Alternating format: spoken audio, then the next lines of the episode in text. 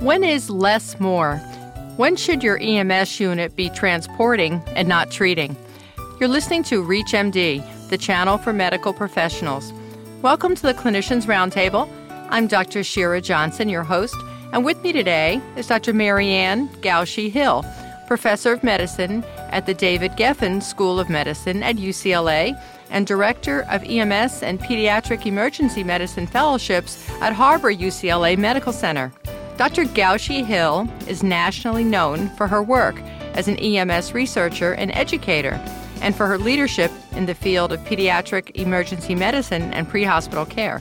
She has won too many awards for us to mention here, but most recently in 2008, she was awarded a Heroes Award for Achievement by the American College of Emergency Physicians, and that kind of says everything. We're discussing ACLS versus BLS, or when your EMS should scoop and run and when they should stay and treat. Welcome, Dr. Gausche-Hill. Uh, thank you very much. You know, Marianne, you're a nationally renowned leader in EMS and emergency medicine. Tell us a little about your background. What inspired you, and how did you get here? Well, I started out actually interested in surgery, and when I came to Harbor UCLA Medical Center, which is a public hospital, really saw primary care and the needs of the public in terms of emergency medicine. I spent a lot of time in the emergency department and then became interested in emergency medicine. So that's kind of how it all began and probably an integral component, obviously, to emergency care is the delivery of patients to the emergency department by pre-hospital care providers. And so I started out very interested in that, and when I finished my emergency medicine residency, I was a fellow on one of the first four emergency medical services for children federally funded grants here in California and the PI on that was James Seidel. And from there, I started getting interested in asking questions about pre-hospital care of children, and so I think that pretty much sparked all my interest and research interest in emergency medical services for children and emergency medical services in general. You know, and it all starts with us as physicians asking questions. So, why would anyone call into question the need for ACLS in the field? How did that even arise?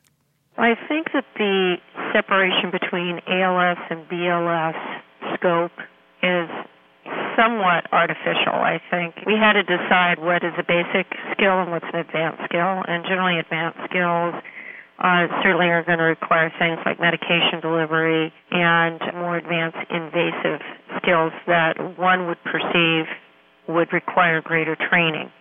So I think that the original separation in terms of scope was pretty much decided on based on common sense and not necessarily on what works and what doesn't work. Certainly every system is going to have BLS or basic life support skills and then the question is do the advanced skills add anything in terms of outcomes? And I think when EMS systems began, it was based on a number of things, obviously survival and what's done in the hospital, and also some of the military database, what happens on the battlefield. So, you know, rapid delivery of patients from the field to definitive care in trauma situations, improved outcome in a battlefield setting. Would that occur on the highway? Nobody knew, but it was a pretty good guess. So I think that that's where some of this came into question. Unfortunately, we've had very little research relative to what improves outcomes that people care about, such as survival or neurologic or functional status. And I think what we're seeing now is we're seeing a maturation of our EMS systems to include high quality research. At ACEP in Chicago, you spoke about OPAL, and I know you'll tell our listeners a little bit about that. Do you know anything about the background in Ontario, what was going on prior to doing this research? Was it just looking for evidence based medicine, as you mentioned, to challenge the way we've been doing things? Yes, and they also wanted a cost benefit analysis. If you're going to spend a lot of money training, it costs millions of dollars to train ACLS providers. What are you going to get for that? Is there a benefit to the public for such services? And really, that's a very important question, and I'm sure the public is interested in that type of thing. You know, what, what's being spent, and does it really matter? And I think that's, in a sense, how it all got started. And they were initially supported by the Emergency Health Services branch of the Ontario Ministry of Health. And Dr. Stiell is an amazing career scientist that has been working at the Medical Research Council of Canada. And so he was charged with how do we investigate whether the addition of ALS services is going to be cost effective with the outcomes being meaningful to patients, meaning improved survival and those kinds of things. So I think that's how it got started. You know, if we're going to fund these systems, then do they work? For those of you just tuning in, you're listening to ReachMD, the channel for medical professionals. I'm Dr. Shira Johnson, and I'm speaking today with Dr. Marianne Gausche-Hill from Harbor UCLA, and we're discussing new research in EMS, when to scoop and run, and when to stay and treat. Can you define for our listeners a little bit what the OPAL study is that we're talking about and what was their underlying hypothesis? This is the largest pre hospital study to date. It involved uh, more than 25,000 patients over an eight year period. First of all, I should say what OPAL stands for, besides a semi precious stone. OPAL stands for the Ontario Pre-Hospital Advanced Life Support Study. And really the purpose of it was to evaluate the incremental benefit of rapid defibrillation and pre-hospital advanced cardiac life support for cardiac arrest survival and really then the benefit of ALS for those patients as well as for patients with traumatic injuries and really other critically ill pre-hospital patients. That was the overall global purpose of the project. What I'd like to get into is the work that was done in Ontario with the EMS services. They looked at several areas. Let's talk first about their work in trauma and what did they look at and what was the results of that study. The question was, and it's really an elegant question because it's very simple, right? The most elegant questions are often simply put. But what they wanted to know is what is the incremental benefit in major trauma survival that could be expected when advanced life support services are provided? And the concept was, you know, they had approximately 20 different communities that had mature, meaning been around for a long time, basic life support services, and they wanted to find out that if we train these basic providers to an advanced level, does that improve survival for patients who suffer significant trauma? And so there were 17 cities that participated, and as Many people may know, but major trauma is the second most important condition for children and fourth most for adults treated by EMS in Canada. The mortality is about 20% overall.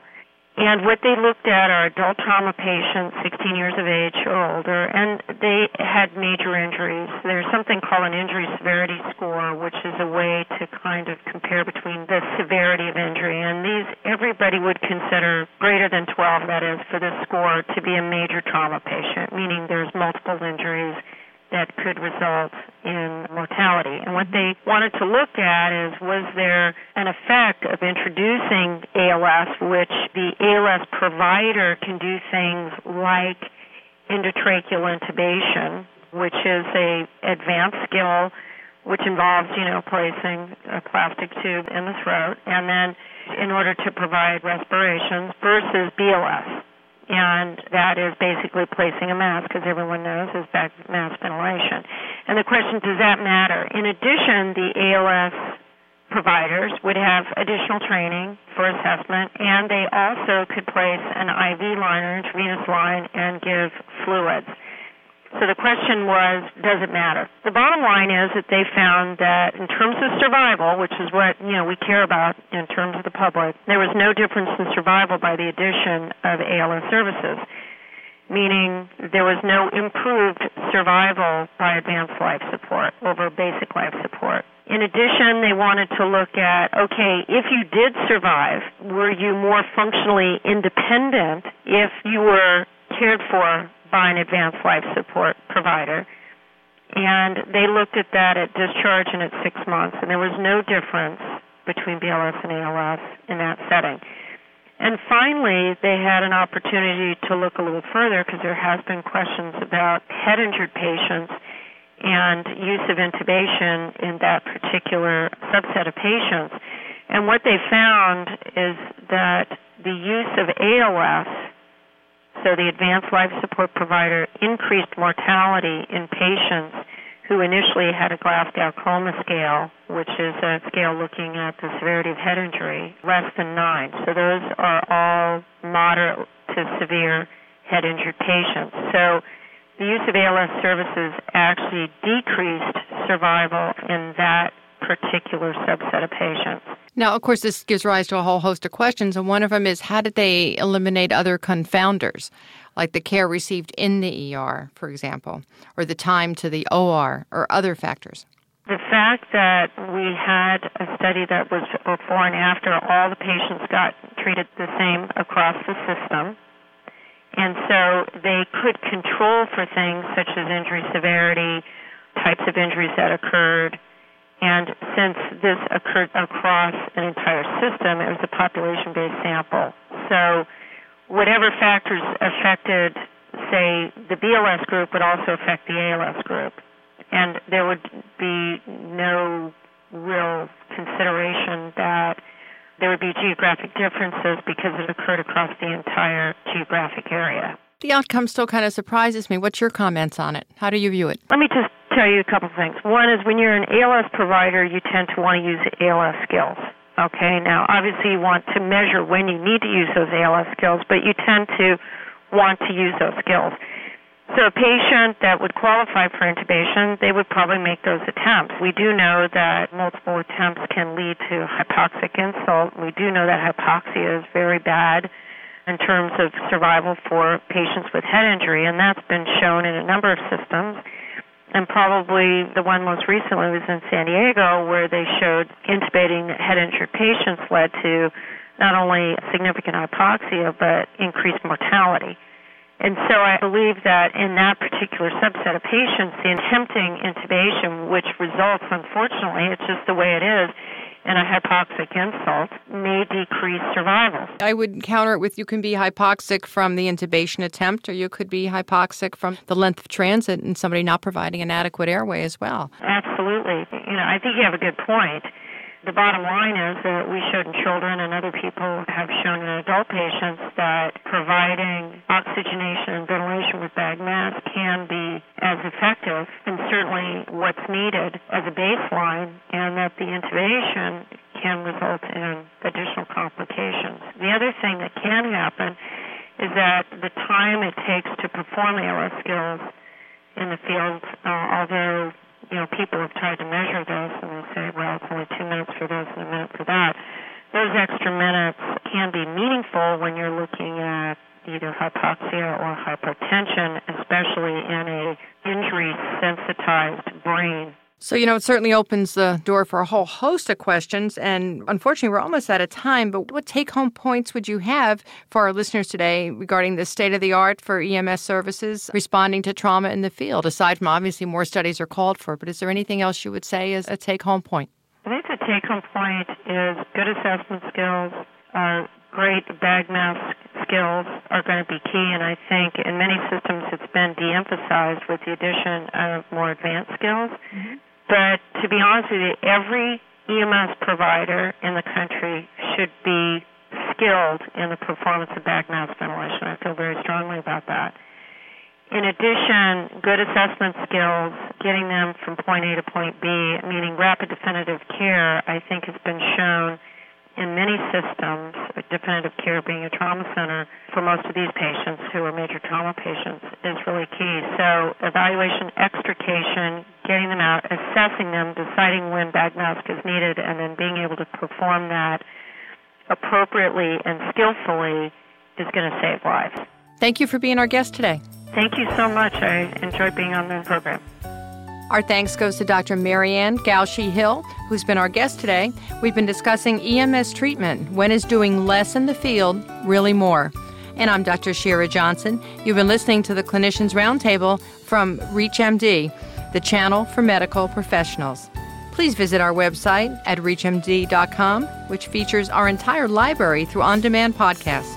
Or call us toll free with your comments and suggestions at 888 639 6157. That's 888 639 6157. Thank you for listening.